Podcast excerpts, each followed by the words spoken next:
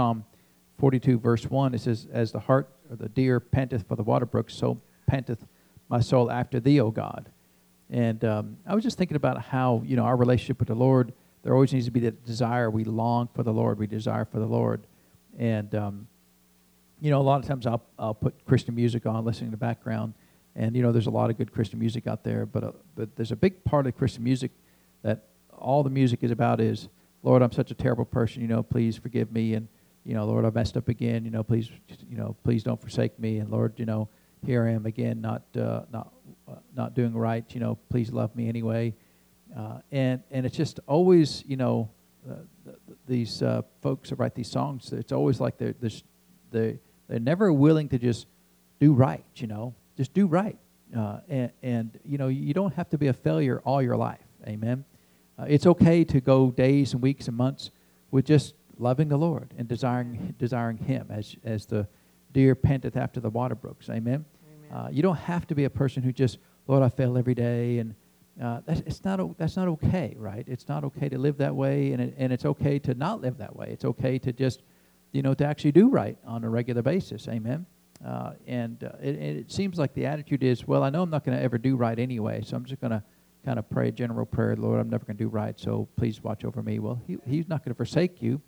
Uh, but, um, you know, it's okay to get up in the morning and say, Lord, I'm going to do everything you asked me to do today. Uh, Lord, I'm going to get up today and love you and desire you and want you and long after you uh, and, and, just not be crazy all day long. Amen. Uh, and so, uh, so you know, sometimes those songs that kind of, and we don't sing those songs around. I'm not singing a song, a confession that Lord, I'm never going to do right, right. And um, I think we had to ban one of the songs about uh, I think was it was it uh, what was it called? It was uh, um, something about love, some kind of love, reckless love. Yeah, reckless love. That said, Lord, uh, you know, if I backslide, you're still going to come, you know, chase me down, which is true. But I am not singing no song about Lord. When I backslide, you're going to come hunt me down, right? I'm going to sing, Lord, I'm going to get up every day and love you, and you know, I'm going to use my faith. Amen. I'm not going to, because uh, you're using your faith when you sing songs, Lord uh, when I backslide, you know, or when I do wrong, you're going to hunt me down. Then your faith is that I'm going to, you know, sometime between the next couple weeks, I'm going to backslide from the Lord and do something wrong. Amen. I'm not using my faith for that. I'm going to use my faith, the Lord, to, uh, I'll never mess up again the rest of my life. And even if I do, you know, I'll get up and go on. But I'm not, you know, I'm not planning on it, not strategizing. And uh, well, you can't live that way. You know, nobody can live that way. You know, people live that way for decades and do all right. Amen. Uh, and, and so uh, we should never strive for mediocrity as Christians. Amen. Amen. We should, Lord, my goal is to be, you know, exactly average. You know, uh, that, that is not my goal. Amen. And my goal is not to be the very best, you know, to beat everybody else out. My goal is just, just Lord, I'm gonna. My goal is to do everything that you ask me to do. Uh, and uh, and if I happen to fail, you know, along the way, well, that you know, we'll de- we'll deal with that. But my my faith is, Lord, I'm going to do everything you ask me to do. Amen. Amen. Uh, and that's a much better goal than to Lord, my goal is to just, you know, be about 50 50, you know. and so uh, we'll get there. Amen. Amen. Uh, and so, does our soul pant after the water brooks like the, like the deer? Uh, do we long for the Lord? You know, that should help you stay on the straight and narrow if you long for the Lord. Amen. Amen. Uh, and so, praise God. Well, let's stand and we just, or we just did that. Let's stand and go to praise and worship. Amen. Amen. In our lives, you're great in our church. You're great in our city, Father still great in all the earth. You're great, Father. We acknowledge it. We thank you for it, Father. You're so good to, to show yourself great and mighty in our lives. Thank you, Father. You're still the God who raises the dead, cleanses the leper, heals the sick, Father. You're still the great God who snatches lives, Father, out of destruction. Thank you, Father.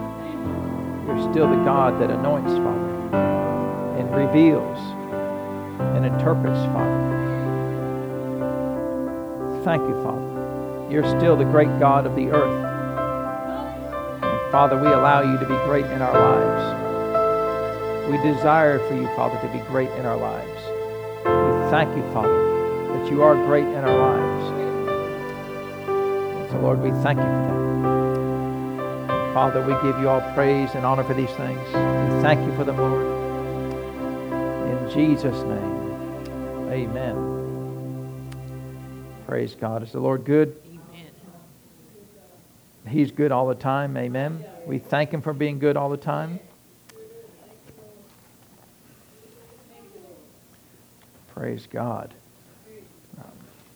Well, let's open up our book, our Bibles to uh, the book of Revelation. We'll get started there today. We've been talking a little bit about not fainting, and we, we uh, there are several reasons why we as Christians would faint, and, and, and uh, the Bible talks about fainting in your mind. So I'm not talking about fainting physically, where you become weak physically and you faint.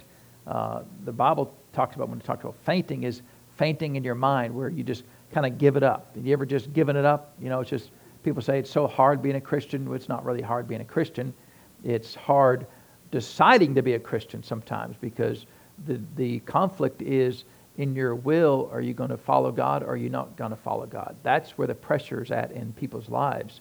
And if you have committed yourself to following God, then that's really not much of a conflict in your life. You know, it's the folks that want to keep one foot in the world and one foot in the church. You know, they like kind of they kind of like things of God, but they also kind of like the things of the world. And so, you know, uh, Jesus said you can't serve two masters. Amen. Mm-hmm. So if you're serving two masters, there's a conflict and that's the pressure. And so, uh, really, what happens most of the time is people will either give up the world and, so, and serve God, and then now there's no more pressure, uh, or they'll give up God and serve the world. And so sometimes there's no pressure there because the Lord will have to wait for you to come back. Amen. And He'll always be there waiting for you to come back. Uh, and so the conflict is only because a decision has been made. Uh, and if you can learn that, uh, you know, things become a lot easier uh, if you'll make the decision, the pressure goes away. Amen. If you make the right decision, you know, then all will be well. Amen. Uh, and so, so one, but one of the ways that we faint, one of the reasons why we faint, is when the Lord uh, corrects us. And, and uh, you ever like to being corrected? Uh, you know, some people they will, you know.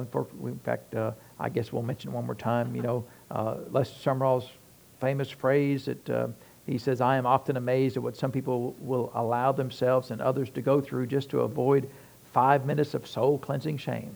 Amen. And so some people will go to the ends of the world to avoid ever being uh, corrected or rebuked by the Lord. Uh, and uh, you can always tell when, where people are at because if you go and say, hey, um, you know, just letting you know what, what you did there, and then, then they explode, right? And they'll fuss and they'll fight. And, and it's all the smokescreen because they just don't want to be corrected. You know, they have a reputation. They don't want to ever be found as wrong. And you may only saying, well, I just noticed that, you know, you did something, you know, whatever minor infraction it was, right? And they will fight and fuss and, and, and never want to be accused of that. And, and it's just, and, and uh, many times people will use their emotions to try to control uh, conversations and try to make sure that there's never any, any attention on them for the things they're doing wrong. And uh, well, the problem with people like that is, is they can never move beyond where they are. Because the Lord's always trying to move us to where we look more like Him. But if every time the Lord says, hey, um, you know what you said to that person the other day, Lord, you don't understand. You don't know what they said to me. You don't, they started. It wasn't me. You know, it was that, they're the ones who did it. You know, the Lord's going to back off. I mean, He's just going to be like, sorry I said anything, you know. Uh, and, and um, you know, it may be a long season before He comes back. You know, now he's long suffering, but if you disrespect him, uh, you know, when and, and, when Abraham disrespected him, it's 13 years. You know, now there's not a set time. I'm not the Lord. You know, he he does whatever he wants to do. He may come back tomorrow, right? Uh, and so, so when the Lord rebukes us and corrects us, and he does, right? he does on a regular basis. I know, at least in my life, I know he does all the time. You know, just I mean, it's. Uh, I think I told you just last Sunday. It was three in 24 hours, three different things. It's like, no, no, you know, attitudes and words and thoughts, you know, just no. Uh, and, and um, you know, I'm kind of used to it now. It's like, yes, sir. Uh, okay, yeah, I'll, I'll do that, you know. Because used to you kind of puff up a little bit and bulk up, you know, you know, Lord, I, you know, it's not my fault, you know. And whenever you do that, you can just see the Lord going. He'll just wait. He may wait a year, you know, just, and they'll come back and talk to you again about, hey, Nothing's changed. You're still doing that thing, right? Whatever that thing is. Uh, and what you'll find is, is you know, uh, we all try to get rid of the big sins, right? Well, I've not robbed any banks in years, you know, and so, you know, we get rid of the big sins, right? Not committed adultery in, you know, 20 years, you know, Uh, I've never committed adultery, but you know, we, we try to get rid of these big sins, right? Uh, but what will happen, then the Lord will start fine tuning your life. And in these little things, right? Attitudes and thoughts and words and, and phrases that you use, you know, uh, well, that just kills me, you know. Things like that. He'll just be like, no, don't say that just kills me, you know. Uh, and people, are, you know, well, you're just being picky. Well, I'm not. The Lord's real picky, you know. Did you, did you ever say anything like that? You know, I just love him to death. You know, the Lord never said stuff like that. And, but he will start tweaking your life, you know. And, and it's, you know, when you start fine tuning things, it's just a lot of, you know, uh, a lot of uh, sanding. You know, the Bible in, in John, John chapter 15 talks about how he will prune you, right? Right? I mean, that means he's clipping things off. You know, that right there, that attitude, got to get rid of it. You know, that thought right there, got to get rid of it. Those words, got to get. And so, he's, you ever seen people who, who really love pruning and, and taking care of uh, stuff like that? To me, it's just like, oh, I, I, I mean, I'd rather just eat dirt than, than have to maintain all that clipping, all that stuff. I mean, it's just so, so time consuming, you know. But the Lord does it all the time. Uh, and, and so we, we as humble servants of the Lord, we've got to get our attitudes adjusted that, yes, sir, Lord, uh, you, can, you can rebuke me, right? Uh, you can correct me. So we're here in, in Revelation chapter 3, uh, and uh, he said, now, now th- this is with the church at Laodicea. Uh, he said, uh, in verse um, 16, so then because thou art lukewarm, neither cold and neither cold nor hot, I will spew thee out of my mouth. That's what the Lord said to the church, right? To this group of people, a physical group of people at, at this location called Laodicea. He said, I'm going to spew you out of my mouth. And then, of course, uh, that was really encouraging, right? And then he comes down to verse 19. He says, As many as I love, I rebuke and chasten. Be zealous, therefore, and repent. So now, how did the Lord uh, rebuke and chasten the church at Laodicea? With his word, right? Did he, did he send sickness and disease on him, poverty and lack and, and uh, economic uh, uh collapse and uh, calamity and those types of things? No. He just said, hey. He gave him a wake up call, right? Uh, but he spoke to him, didn't he?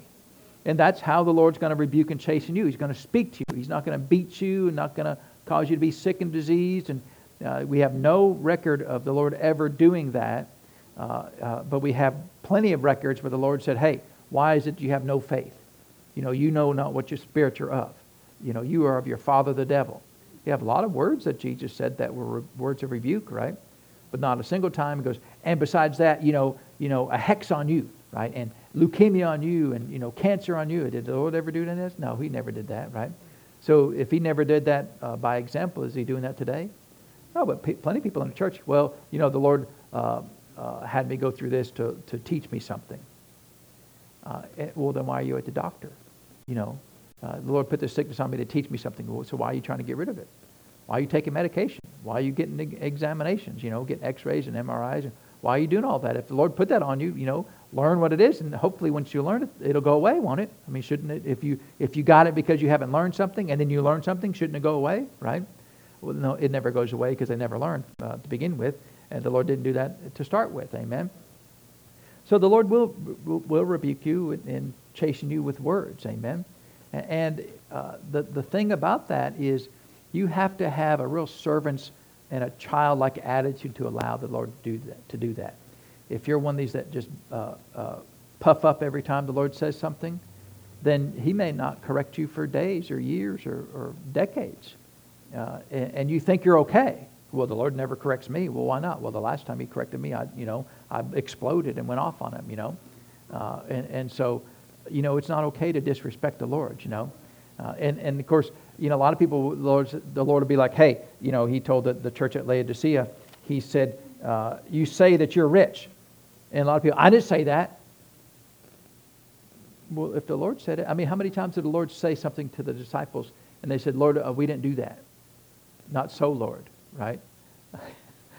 and so, you know, when the Lord said, I'm going to go to the cross, right? Not so, Lord. What do you mean, not so? I'm the Lord. If I said I'm going to the cross, I'm going to the cross, you know. Don't be rebuking me uh, when, when he said to go to the cross, amen? Uh, and so, uh, but a lot of times people say, uh, the Lord will say, hey, uh, you say that you're rich. I, didn't, I never said that, Lord. And they'll, they'll, they'll I mean, they'll twist uh, and, and become so legalistic. Well, I didn't say those exact words. Yeah, but that was your intent. Yeah, but I didn't say those exact words. It doesn't matter. You know, you still, that was your intent of saying that, right?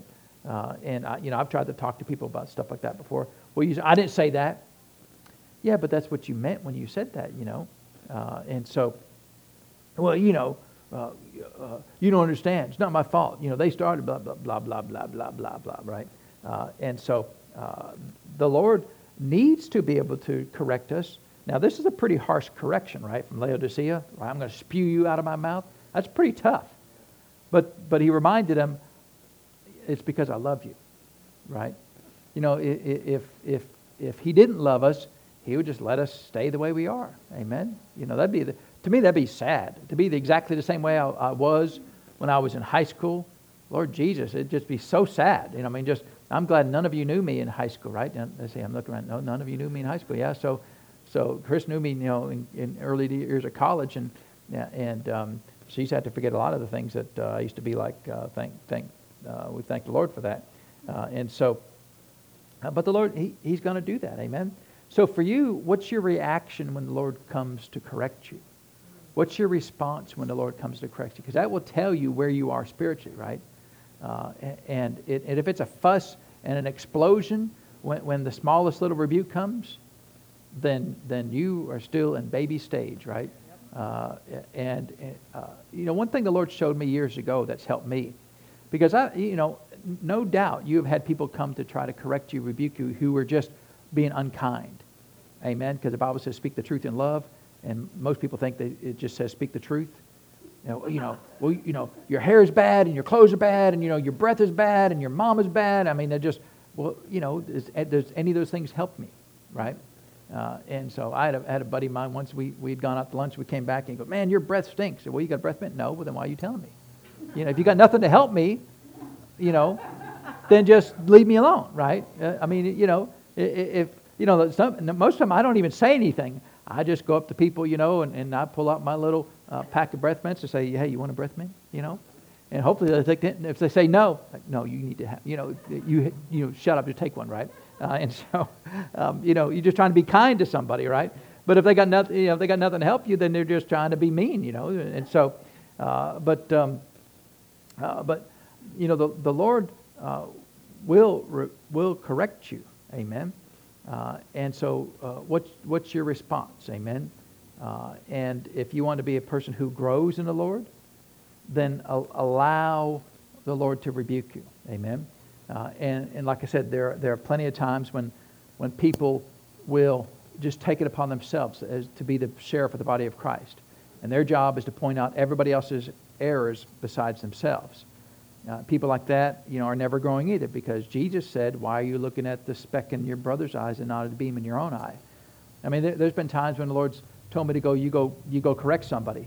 I was, I don't want to do that. You know, I mean, if you're looking, please, you know, use me, Lord, to go tell everybody how they're wrong. Uh, hopefully, you're not raising your hand like that. But sometimes people love to tell everybody else they're wrong because they don't want to have any intention upon themselves. No, if the Lord ever uses you, I can guarantee you, if the Lord ever uses you to correct somebody else, uh, you've been corrected a thousand times before that. Amen. But sometimes people will do that. People will be unkind and just all the time on your case about every little thing and, you know, uh, picking and uh, nitpicking every single thing you do. And the, the Lord showed me uh, years ago what I need to do when people do that is instead of reacting, because you know, growing up, I you know I defended myself to to the to the death, right? I mean, if you accuse me, no, I didn't do that. You know, well, I didn't mean to. It wasn't my fault. You started it. Uh, I, I, wanted no correction because I wanted to be thought as being somebody who never made a mistake. Uh, and of course, that only lasted, well, it lasted way longer than it should have lasted, but it, it's not, it, hopefully it's not there uh, at least much anymore. But, uh, but the Lord showed me that all I have to do is listen. If someone comes to rebuke me, just listen, right? Because usually what happens when somebody comes to correct you, right or wrong, and immediately that flesh rises up and if you're not careful, you will, you will immediately put a smoke screen up by allowing that flesh to come up and just explode and cry. And I had some people cry, you know, you say this little like, oh, just wait. You done crying yet? No, okay. Let me know when you're done. And you, and you just have to wait because they will use that to change the subject, right? To, to deflect the conversation.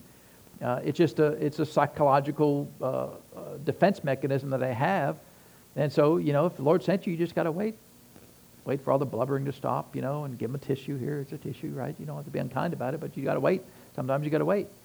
Uh, and so, uh, you know, if that's what you do, if you immediately get into your emotions and immediately attack and immediately scream and holler and defend and deflect, then, then you're not willing to listen to the Lord.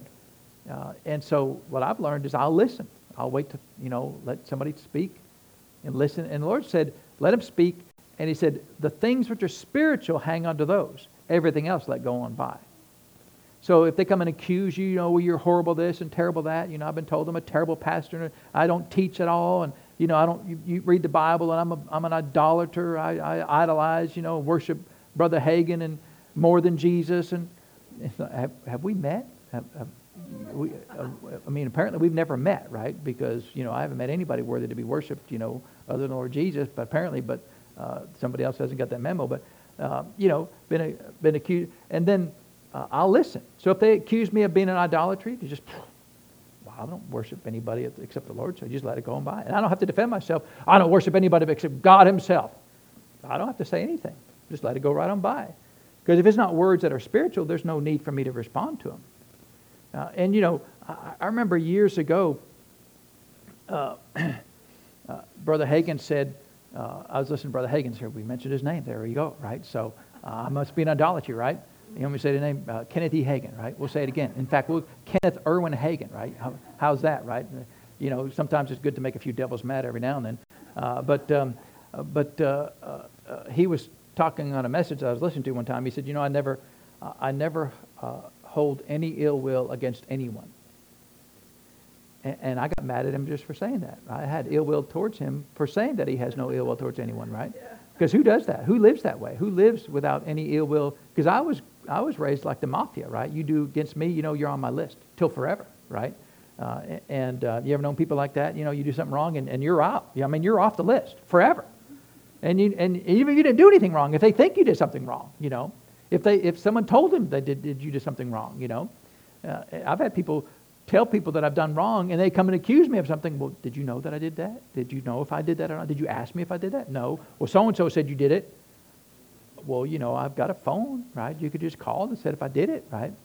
Uh, and so, uh, so he said he never holds any will to. So when people come to him, uh, and and he said if they accuse me of slapping my grandma, he said I wouldn't respond because he didn't slap his grandma. So what, what's there any need for him to respond? Well, people are going to think I slapped my grandma.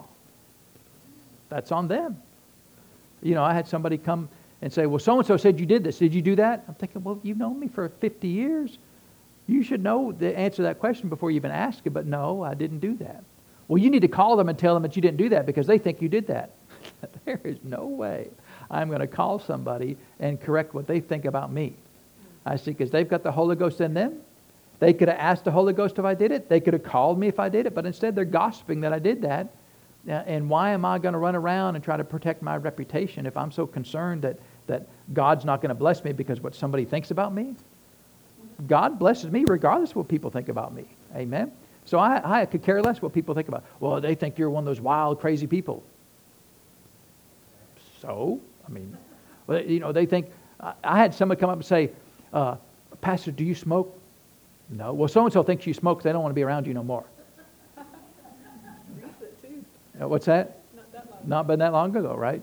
I'm thinking, you know, they could have just asked me, "Do you smoke?"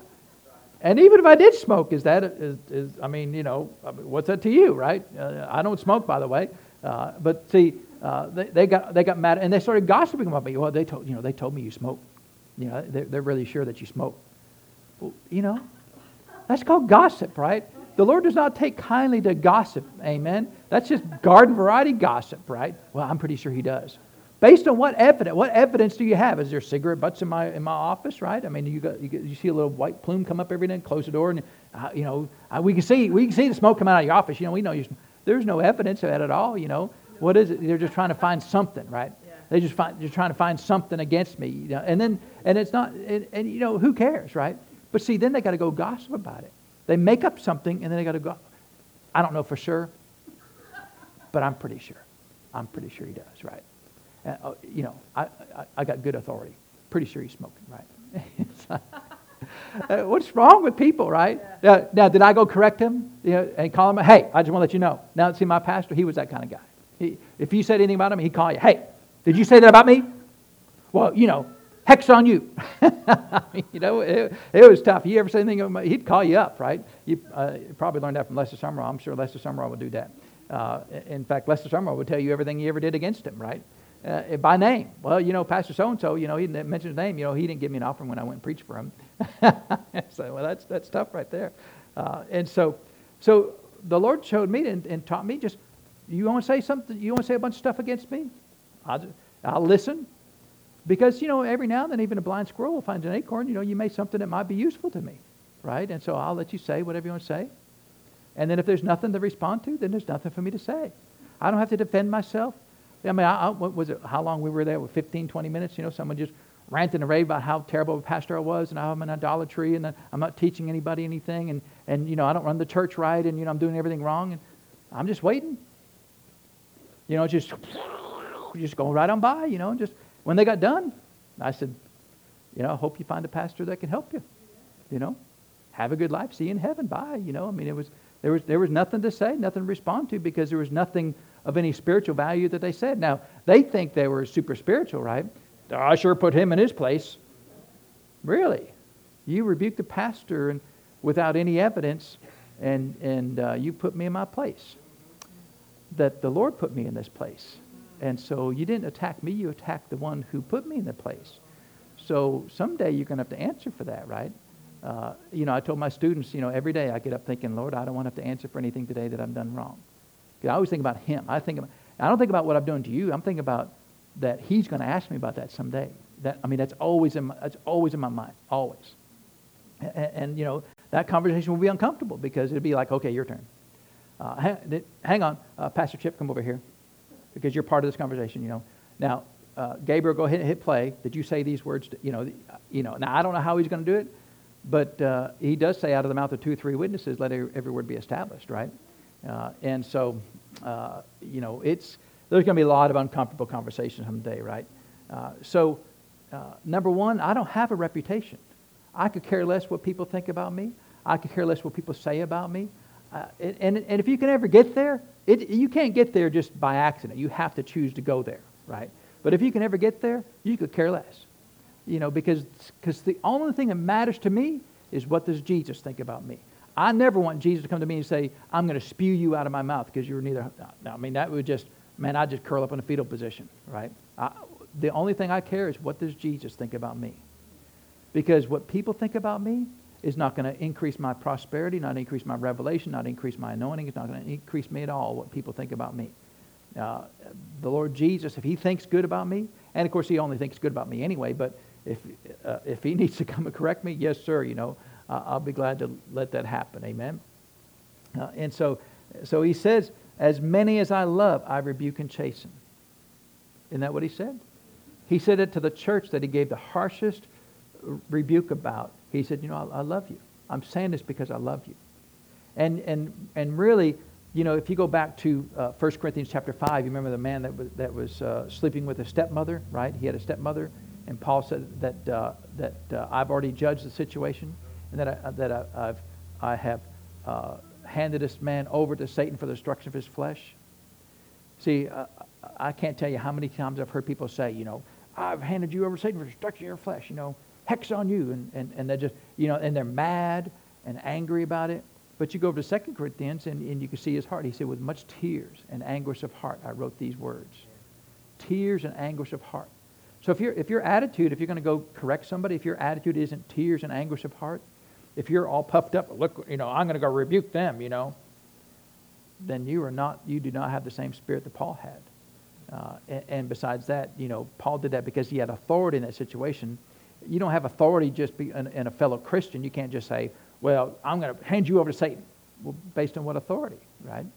Uh, but people love to usurp authority. Well, I'm a child of God. So am I, right? So are you. We're all children of God. Amen. You ought to come Wednesday night. We're talking about Korah and, and his band of, of uh, fellows there. Uh, and so, uh, but the, the Lord will rebuke you. But, you know, sometimes he sends people to rebuke you too, right? He will send people uh, because he will always try to, first of all, rebuke you through his word. That's always first. Amen. Uh, in fact, I remember um, uh, one time uh, I was dealing with some folks, a lot of conflict, right? You ever dealt with people with conflict? And you try everything you can in the world to, to make things right with them. You know, some people just don't, they just don't want to do right. Uh, and, and, so I, I, went to the Lord. So Lord, why can't you, you know, can you tell them to walk in love? Can you, you know, by your spirit, can you tell them to walk in love towards me? Because they just don't, don't want to walk in love. And you know what he said? He said, I've already addressed that in my word. He said, I'm not, I'm not obligated to repeat myself. Because some people want a word from the Lord. Hey, you need to walk in love. But didn't he already tell us to do that? So now he might come and tell you, hey, you need to walk in love. But he is not obligated to repeat himself. And so he never did tell them to walk in love. And they never did walk in love. And they're thinking, well, the Lord didn't tell me.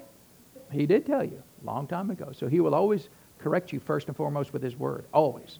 And that's why you should read his word because you read his word to find out who he is, but also what's he, what does he want you to do. And many times you'll read his word and go, Lord, I'm not even doing that. I can't tell you how many times I read the word and go, Lord, I'm so far from that verse. It's just embarrassing. Uh, you know, I see what you want me to do, but I'm not even close to what to doing what you said right there to do. It's not about, and I don't, I don't get convicted or condemned when I read His Word, but I do get convicted many times. Lord, I need to do better about that. You said right there, do that. So, I, Lord, I need to do that. Uh, so He'll always uh, correct you with His Word first, but secondly, He will correct you by His Spirit.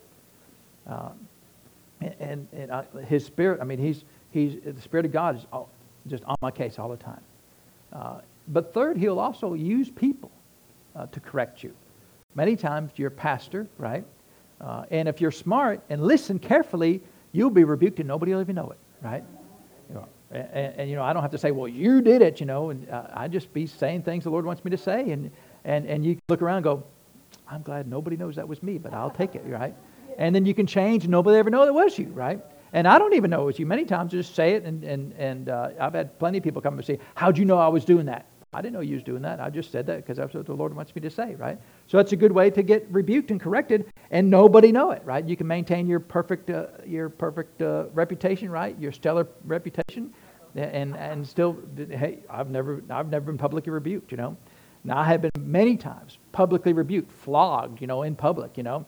And if we had a, if we had stakes, they would have tied me to a stake, you know, and, uh, in the public square, and I had one guy, I was sitting in the service, and he came back. He would, you know, they had one of these, you know, come to Jesus meetings, and, and they always love picking on me. And so he came back to the to where I was sitting, he, and he grabbed me by the hand. and He drugged me to the front of the sta- to the front of the sanctuary. This is during church, right? And he, and he said, "I'm going to stay right here until you repent." now, by that time, I'd kind of got the attitude like, "Lord, I'm, I'm not repenting for stuff I ain't done," because you know they always wanted a pound of flesh, and they and, and it was just so messed up, right? So messed up. So I, now see, he, he didn't know me when I was like eight. When I was eight years old, you know, we used to have spaghetti every Monday night. Uh, and, and, you know, we had 11 kids, right? So my mom would take, you know, spaghetti for, you know, like two kids, and then she'd water it down to make enough spaghetti for 11 kids. So I got to where I just hated spaghetti. I mean, just, I hated spaghetti, you know, just Monday night spaghetti, man, I just, uh, and so, uh, so one Monday night, it's like, I ain't eating it. Uh, and, and she said, and my mom said, Well, you're sitting there until you eat it. And I thought, Then I'm going to die right here. I'm going to die on this hill of spaghetti right here. Uh, and I am not eating this spaghetti. Uh, and, and it was like an hour. I mean, you know, in my mind, it was probably like five hours. It might have been 15 minutes for all I know, right? Uh, but, um, you know, because my, my memory about childhood, you know, is bigger sometimes than in reality, right? But, but I'm going to die in this hill. This is my hill. I'm going to die right here in the hill of spaghetti. Now, and after a while, my mom's like, just go, just go. So I had learned from a long time, you know, uh, if I'm not moving, I ain't moving. And I thought, I, you know, I think about the same spaghetti story. You know, he drugged me to the front of the stage. Then, then uh, one of us are going to die this, from the stage because I ain't repenting for things I ain't done. Now, I didn't really have a sorry attitude about it, but, you know, I'd been beat up enough and, and, and finally got to the point where, Lord, this is just ridiculous, right? accuse me of things I hadn't done and get me to repent for things I haven't done. It was absurd, it, Jerry? Jerry was there. Chris was there. You know, she was mostly hiding, you know, trying to keep from getting uh, uh, struck by lightning uh, by, by um, uh, guilt by association, you know. Uh, and so, but I happened to be sitting by you that particular service, right? We were in the, uh, and so, and so he lied. Because after a while, he just, he gave it up. he didn't sit up there until I repented. He just kind of gave it up after a while and just left because, because he saw, well, I, I ain't going to change, right? So, but so there's there's a lot of mess in the church right now. Around here, we won't allow garbage like that to happen. You know, uh, it's so stupid. What's that? Uh, no way. I mean, there's just no way because uh, it, you know sometimes churches get that way and it and it becomes a machine, a, a devilish machine that has to be fed that kind of stuff, uh, and, and and you just got to shoot it in the head. That kind of attitude, you got to bury it in the backyard and get rid of it because churches will be infested with that kind of stuff. It's easy for for that to happen. Uh, but it starts really at the leadership, right? You have to have the right leadership in order for, to avoid that to happen. Because people are wanting to do that all the time, right? Someone walks in, uh, they're the sheriff of the body of Christ, they're going to start rebuking everybody in the church. And, and uh, it's like, um, come here, come here. Is that your name on this door? No. Then you need to be quiet. Because if your name's not on that door, you don't need to be running around telling everybody they're wrong, right? That there's a pastor in this church. You know, we don't need a, a uh, an under shepherd of the under shepherd, right? Uh, and so just be quiet and listen. Amen. Uh, and so, uh, but, but there will be times when, when the Lord sends you to people. Uh, and so, uh, and even if they're not 100% right, you still need to listen. It would be to your advantage to listen.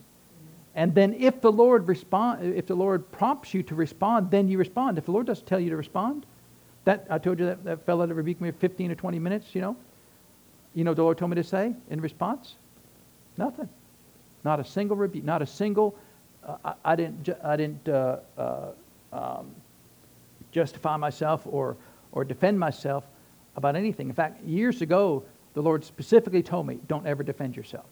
He told me that. Now, that, that's not necessarily a Bible verse, so that, you know, if you need to defend yourself, that's fine. But, but um, uh, they would tell my wife things, and I wouldn't even defend myself against, against that. And they would try to get her to believe me. They told her one time, you just watch. Chip will put up with this so much, and he, he'll, he'll just leave you, leave you and the kids. And, um, well, okay. You know, I'm not going to defend myself against that. And then they had a terrible thing to say. Well, they did that to put her in fear, right? To control her by fear. People do this stuff like that all the time, try to control you by fear. So I didn't defend myself. I didn't go and rebuke anybody. How dare you say that to my wife? She's got the Spirit of God in her. I have great confidence in the Spirit of God in her. Uh, and so, so uh, number one, uh, listen right? And and if the Lord prompts you, then you can say something. You know, it's okay to say things, right? It's not a it's not an absolute law. Uh, but the Lord told me, don't ever defend myself. Why? Because if I don't, then He will do it for me. Isn't He my advocate? He's my defense lawyer, right? In fact, he, he gave me a vision one time where it was a court setting. And it was kind of an all black setting. It was, it was dark, you know, as far as there was no there was no furniture or stuff. You just it was just kind of a black background there, and, and God the Father was a judge there, and I was I was the accused, but my attorney was the Lord Jesus, and he was sitting beside me, and the accuser was over there at the other desk, and they were they were people, right? They were they were people who were being used of the devil, uh, and and the Lord found me not guilty uh, because of my advocate. You know, I had a great defense attorney, uh, and so and there was other things going on in that vision too, but but, but you need to listen because sometimes the Lord will use people to come and help you. Amen. And if you don't want people to help you, it's going to be really hard for the Lord to help you. Amen. So, uh, so it, you know, and I understand there's a balance there because people can be really unkind. People can be rude, disrespectful, uh, and just mean, right? Ever, the meanest people I've ever met are in the, been in a church, right?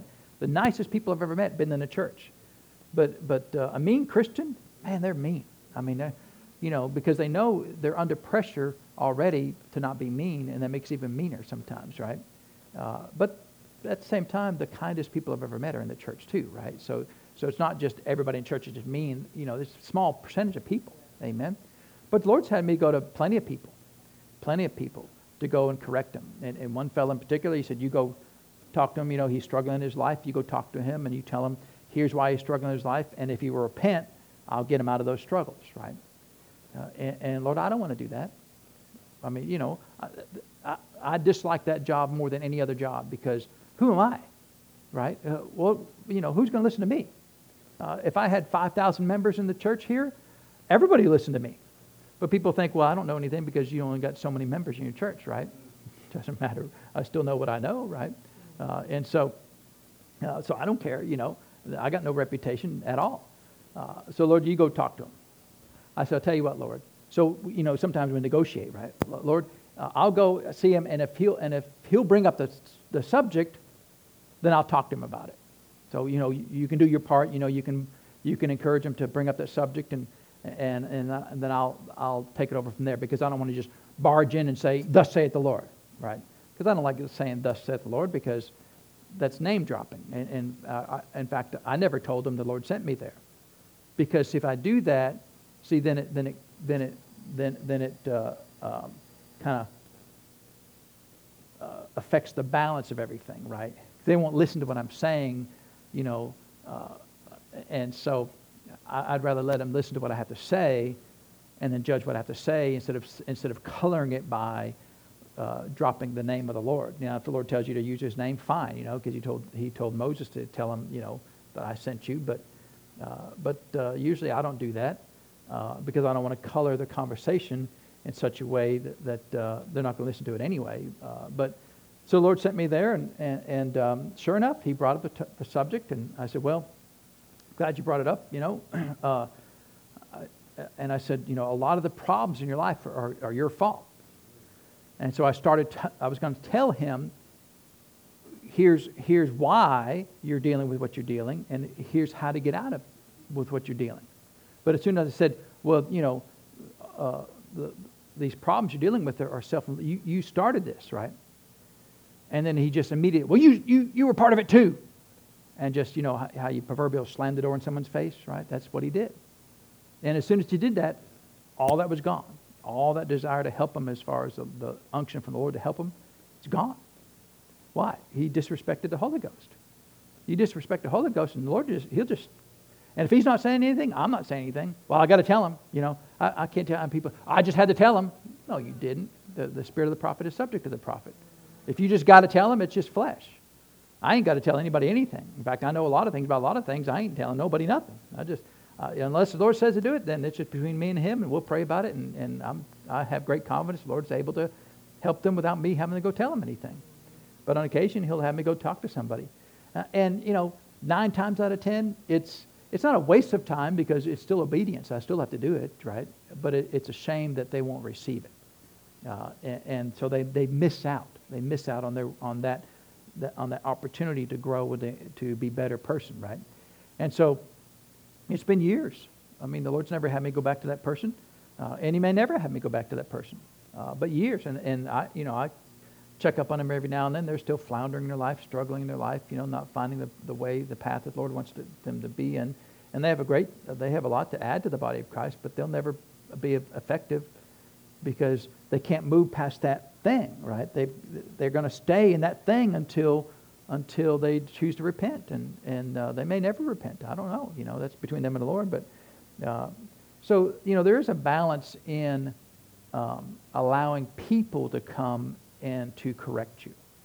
Amen. Uh, because uh, now, when the Lord corrects you, it's always right, 100% of the time, right? Never colored, never, never off, never, never, you know, there's no ulterior motives. It's always pure. When the Lord rebukes you, it's always pure. When people rebuke you, you know, you got to take it with a grain of salt. Because, number one, does it line up with the Word of God? What's their attitude in doing it? Is, is they, do they really care about you?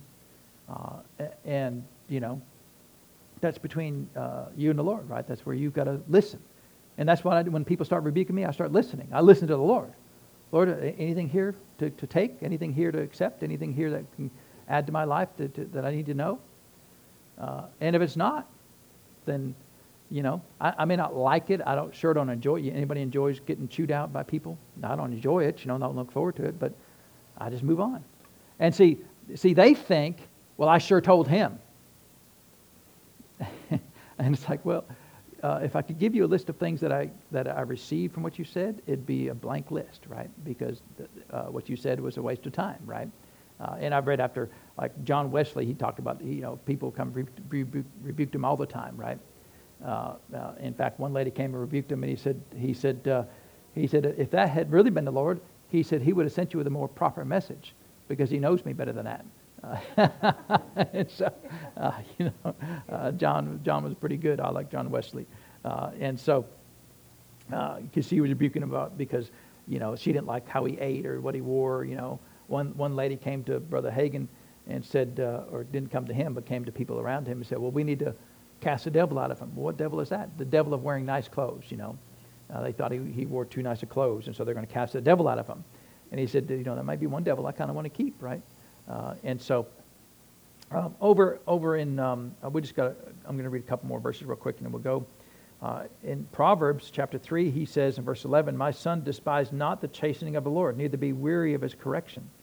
For whom the Lord loveth, he correcteth, even as a father in the son in whom he delighteth." So that was really uh, where Hebrews got uh, theirs, but it's also a reflection of what Jesus had said uh, there uh, in the book of Revelation. And then he also said in 1 Corinthians chapter 11, but when we are judged, we are chastened of the Lord, and we should not be condemned with the world. Uh, that we should not be condemned with the world. And so, you know, when, when you're chastened, the Lord had judged that what you're doing is wrong. Uh, and so you need to receive that correction so that that judgment doesn't, doesn't uh, stay out there on your list, right? Because if, if, if you're doing something that's not right, then that's the list of sin that has to be judged. And of course, the Lord's paid for all that, but you have to receive His judgment. You have to receive that in order to get that off your account. Uh, and so otherwise, your account keeps on getting heavier and heavier, and, and uh, you end up uh, allowing the devil to operate in your life. And, and we don't want any of that. Amen. Uh, and so, so uh, the, the thing about the thing for us then that we have to learn is when these things happen, we have to not faint. We have to go, well, I'm, I'm just, I'm just going to quit, you know. People come rebuke me as a pastor. You know, I'm just going to quit being a pastor. I mean, whatever. See, that'd be fainting, right? Uh, you know, there's a story with, uh, with uh, um, Smith Wigglesworth. Uh, you know, Smith uh, was an amazing individual. Loved the Lord. I mean, he loved the Lord so much uh, and you could just, when you read his writings, you know, of course, he never wrote anything. People just wrote it down what he said. But when you read after him, you can just hear how much he loved the Lord. He'd be driving down the road and he'd be like, okay, boys, it's been 15 minutes. We've got to read the word. And so he'd start reading the Bible right there in a car, you know, a taxi whatever. And it's been 15 minutes since we've read anything out of the Bible. And, and, uh, and, and Lester Sumrall would go visit him and knock on the door. And he said, well, let's pray. Uh, and uh, Smith would start praying. And he said, pray for two hours. He said, okay, you can leave now. And I mean, that's just the way he was. He just loved the Lord so much, you know. Uh, and, uh, you know, he, he was accused of being gruff, and, and, but really it was just he didn't have time to deal with the, the, the, all, all the crazy flakiness of the flesh of Christians, amen. And so he was focused on, I'm going to, you know, I'm moving forward for the Lord. Uh, and, if, and if you are moving forward for the Lord, he was, he the nicest guy in the world. But if you want to play both sides of the fence and you know blah blah blah, and not walk in faith, he just didn't have, he didn't have any time for that. You know, he wasn't he wasn't very patient with that. You know, he could have developed maybe some long suffering in that area, I'm sure, but um, but still, he loved the Lord. Uh, and uh, he had, there was some service, and he came out of the service and and uh, was on the church steps, and some lady come up and just pointed her finger in his face. You're the reason why my, my relative died. It was somebody who was a husband or cousin or sister or brother or whatever. You're the reason why they died. They were in your prayer line and they died. Your fault. And, and um, within a week or two, he was dead. Uh, and really, I believe what happened is he just, it broke his heart that someone would be so mean to him for something he didn't do, right? I mean, just because he, he, laid, on, he laid hands on them, it's not, he doesn't heal anybody. The Lord does, right? And if the Lord can't heal somebody for whatever reason, that's not on Smith, right? Uh, but they just were so unkind and rebuked him harshly right there on the church steps. Uh, and, uh, and it just broke his heart. And really what happened, he fainted his mind. He said, Lord, you know, I just, I don't want to do this anymore. You know, Brother Hagin almost did that in 1987. Uh, he's, Lord, I just, I just want to come home. What, he, what had he done? He fainted. He, you, know, you know, Brother Hagin, faint, he did. He fainted in his mind. Uh, uh, and we'll talk a little bit more about that later, but it wasn't due to, it wasn't due to um, the Lord correcting him, it was due to the flesh of other people, right? Uh, and there's one more, that's one more area of fainting that we got to look at. But, but people faint and, and they change the course and direction of their lives in a negative way. When you faint and you quit on the Lord for whatever reason, what somebody says or what somebody does, it will affect it could affect you the rest of your life. Uh, and so many people's lives have been changed because, number one, what other people have done, but also too, if the Lord corrects them, well, I'm just I'm just tired of taking that, uh, and they will they will change their life and, and don't want to hear it. And I've had people just shut me out of their lives, you know, and uh, just trying to help them, right? Just you know, simple things even, you know, and just uh, there's some people you can rebuke and correct, and uh, and um, some people you can never say anything to them. Uh, and, and, you know, of course, if the Lord says to do it, you know, I'll do it with some negotiating going on there, you know. and so, uh, and uh, and look, if there's really something in your craw, the Lord, uh, then the Lord, you go rebuke the pastor, you know, I'll listen. Amen. But if it's just carnality and flesh, you know, and to be honest, you know, I mean, I've had a few people say minor things, you know, but as far as people come in my office and give me a looky here meeting, it's all flesh. It's always been flesh. Uh, uh, because I'm, you know, I, I endeavor to listen to the Lord. Amen. Uh, and hopefully he'll get to me long before he has to use you. Now, I don't have a problem with him using you at all, but it has to be a proper word. And the love of God has to be motivating you. If it's not the love of God motivating you, if you just want to put me in my place, whatever. I'm already in a place, you know. I don't need to be put in a place. I'm already in a place, I'm, you know. You ain't going to put me in no place that I'm already there, right? Uh, and so, uh, but, you know, in the church, you've got to just be careful because, you know, th- there is a pastor in a church. Generally speaking, he's not going to use one sheep to go correct a bunch of other sheep. Uh, you know, that's, uh, I mean, that's why there's a pastor there, right? Uh, and some people think they're the sheriff of the body of Christ, and they run around like doing that, right? Uh, that's just not generally, generally the way the word works, amen? The Lord set up this structure of authority for a reason, amen? Uh, and sheep don't know how to fix sheep that, because they're sheep, right? That's not their job. And, and do your job, you know, we, you've got your job, I've got my job, and but the, the church will be better off if we can learn these things, amen? Because we do need to learn how to receive correction from the Lord. Uh, however you choose to do that, through the Word, by the Spirit, sometimes by people, amen? Uh, and if we'll do that and not faint when, when we get there, uh, then uh, we'll be better off, amen? You know, I don't know what happened to the church at Laodicea, if they recovered themselves or not. Um, you know, you ever heard of the church at Laodicea? I've never had, I mean, today, right now my guess is they didn't make it. so it's unfortunate, right? Because they had a shot right there. They had a shot, they could have made it. Amen. And so let's, let's thank the Lord for his word today. So, Father, we thank you for the word of God. And, Father, we thank you that you will correct us because you love us, Father. You desire for us to be better, to look more like you, to sound like you, to act like you more each and every day. And, Father, you do that. You'll always do that first and foremost by your word. You'll do that by your spirit.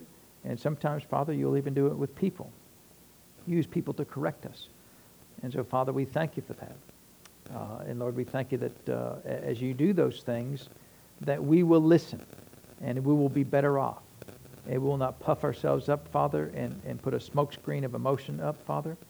Uh, we will choose to be humble servants of the Most High God. Uh, and Father, uh, at the end, we will look more like you than we did at the beginning. And so, Father, we thank you for that. We give you the praise and the honor for it, Lord, in Jesus' name. Amen. Well, praise God. The Lord is good. Amen. You know, I know it's uh, uh, it can be a, a difficult subject to uh, to teach on uh, because nobody wants to get rebuked, right? Nobody wants to get uh, corrected, and nobody wants to get uh, um, chastised by the Lord. But um, he does he does need to do that on occasion. Amen. And so you know, my goal in all of this is always to help us to grow up. Uh, because if you can learn these things, you'll be amazed.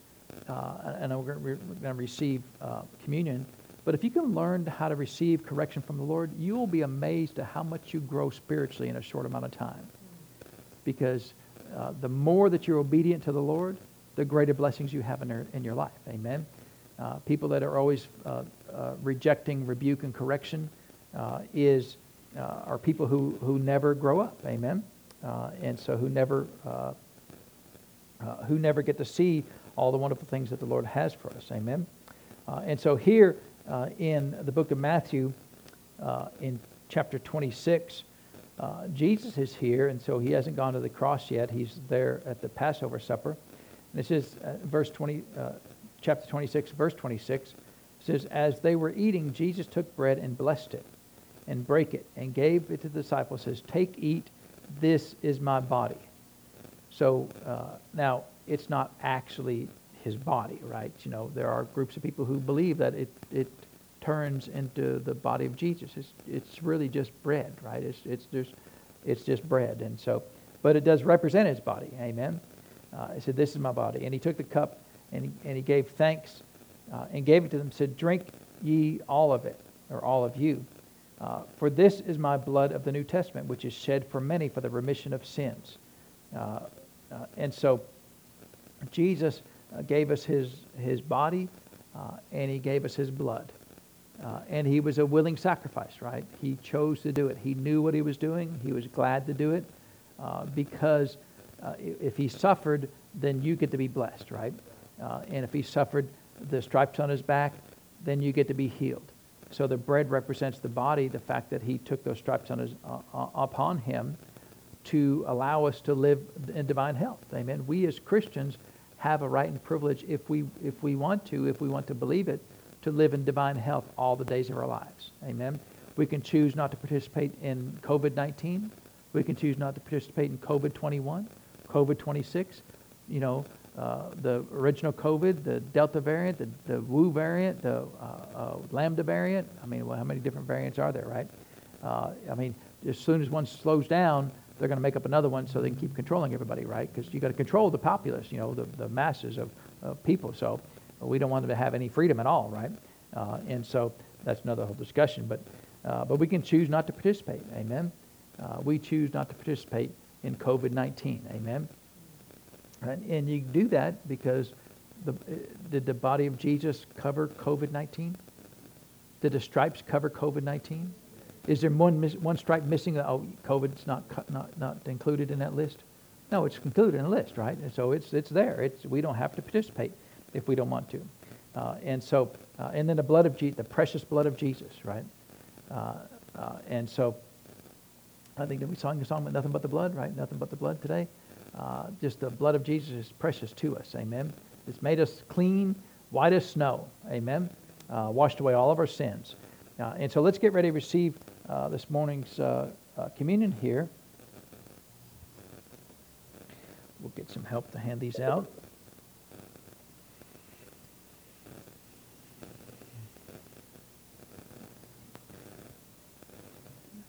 Paige wants to take the one that, if she drops, there's no big deal, right? If you drop all of that, no big deal. If you drop all that juice there, then somebody's going to be making, having a big cleanup there, right? You can't ruin anyone's clothes, right? So no pressure, Jared, but we're all watching you. Make sure you don't spill any of that.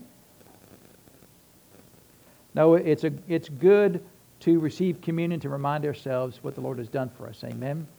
Uh, and this bread, uh, you know, I, I like receiving communion because I, I like being reminded that I, that I get to live in divine health this bread, you know, there's no, no magic potion this bread, you know, it's not, you know, it, you're not going to eat this bread and it's going to go down in your belly and then, and then ooze out on all your body and turn you into some healthy person. It's just, it's just bread, right? It's the faith behind the bread that, that is what gets the job done, amen? The faith that this represents the body of the Lord Jesus broken on our behalf, amen? And so that was a big, that was a big uh, sacrifice, right? I mean, you think about the Lord Jesus, the most perfect sinless person in the world, and, and what did they accuse him of? Every evil thing ever was. And, and remember, what did the Bible say when he was at the, uh, uh, uh, at, at the court there and they were uh, accusing him of all manner of evil? It says he sat silent before them like a lamb, you know. Uh, and, and I learned that, you know. Now, there were other times they came to him and, and he said, no, I didn't do that. But there are times when Jesus, you say whatever you want to, and he never responded at all. Uh, and you know, if you've got that capacity, see, then then you then you have the capacity to be led by the Spirit of God. Amen. Uh, but if you always have to have to defend and reject and and deny, then you know um, that's a that's a growth opportunity for all of us, right? Could nobody anybody love being accused of all manner of evil? Nobody loves that, right? I mean, that, you would be weird if I love I love when people talk bad about me. Well, that would be weird, right? Nobody loves it when they get talked bad about. Amen. Uh, and so Praise God. Uh, is that your second piece, Jared? All right. Making sure, you know. Uh, Paul talked about that in 1 Corinthians 11, right? Uh, don't do this because you're hungry, right? Uh, and so, um, but let's thank God for the opportunity to uh, gather together as people and receive communion. So, Father, we thank you for this, this bread, Father, that represents your body. And because of it, Father, we can live in divine health, free from sickness and disease and pandemics and epidemics, Father, and COVIDs and, and flus and viruses and, and uh, uh, aches and pains and cancers, Father. We can be free from all of it because this bread represents such a great price that you paid. And so, Father, we thank you for that, and we receive it by faith in Jesus' name. And Father, the precious blood of Jesus that washes us, makes us clean, Father. It doesn't wash us because we're perfect, Father. It washes us because we need to be washed. And so, Father, we thank you that it's your blood that cleanses us from all sin. It's not our good works. It's not our good intentions. It's your blood that cleanses us from all sin.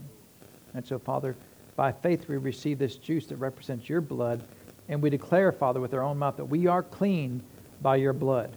And we thank you for it, Father, in Jesus' name. All right, praise God. Well, let's get ready, and um, uh, Jared uh, will come and clean up after all this, and then we'll receive the offering. Amen. And um, has the Lord been good to us?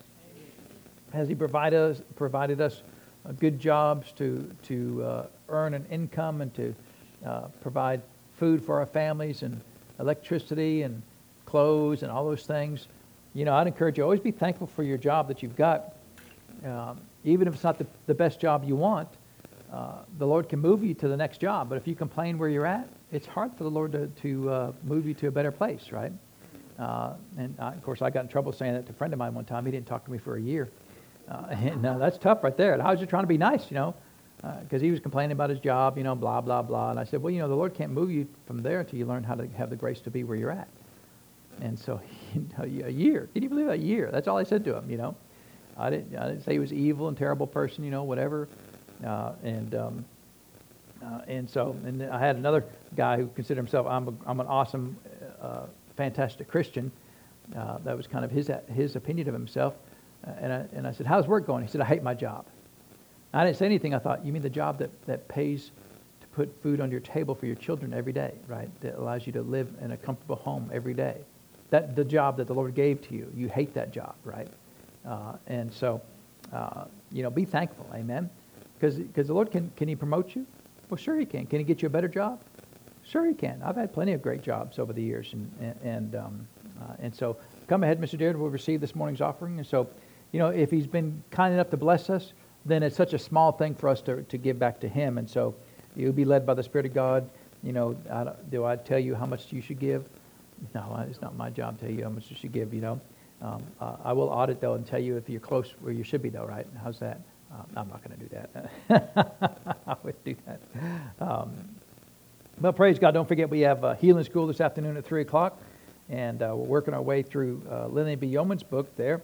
Uh, and so, um, but, but thinking about, you know, of course, there's, there's always a, a thousand great books we could do. There's one uh, called Bodily Healing and Atonement. And I don't, I don't, I don't know if we, if we have the heart to do that one. it's not a very big book, but it's, it's, it's got a it's thick in the sense that uh, the guy goes through a lot of Greek and Hebrew and things like that. It's really a great book, but um, uh, we'll we'll see. We'll see. The Lord will show us what we should do with that. Amen. Uh, and so, uh, don't forget our, our, prayer requests there, especially um, the folks that, that, are dealing with COVID. Uh, you know, we need to get them healed. Amen. And have a wonderful week in the Lord, and you're dismissed.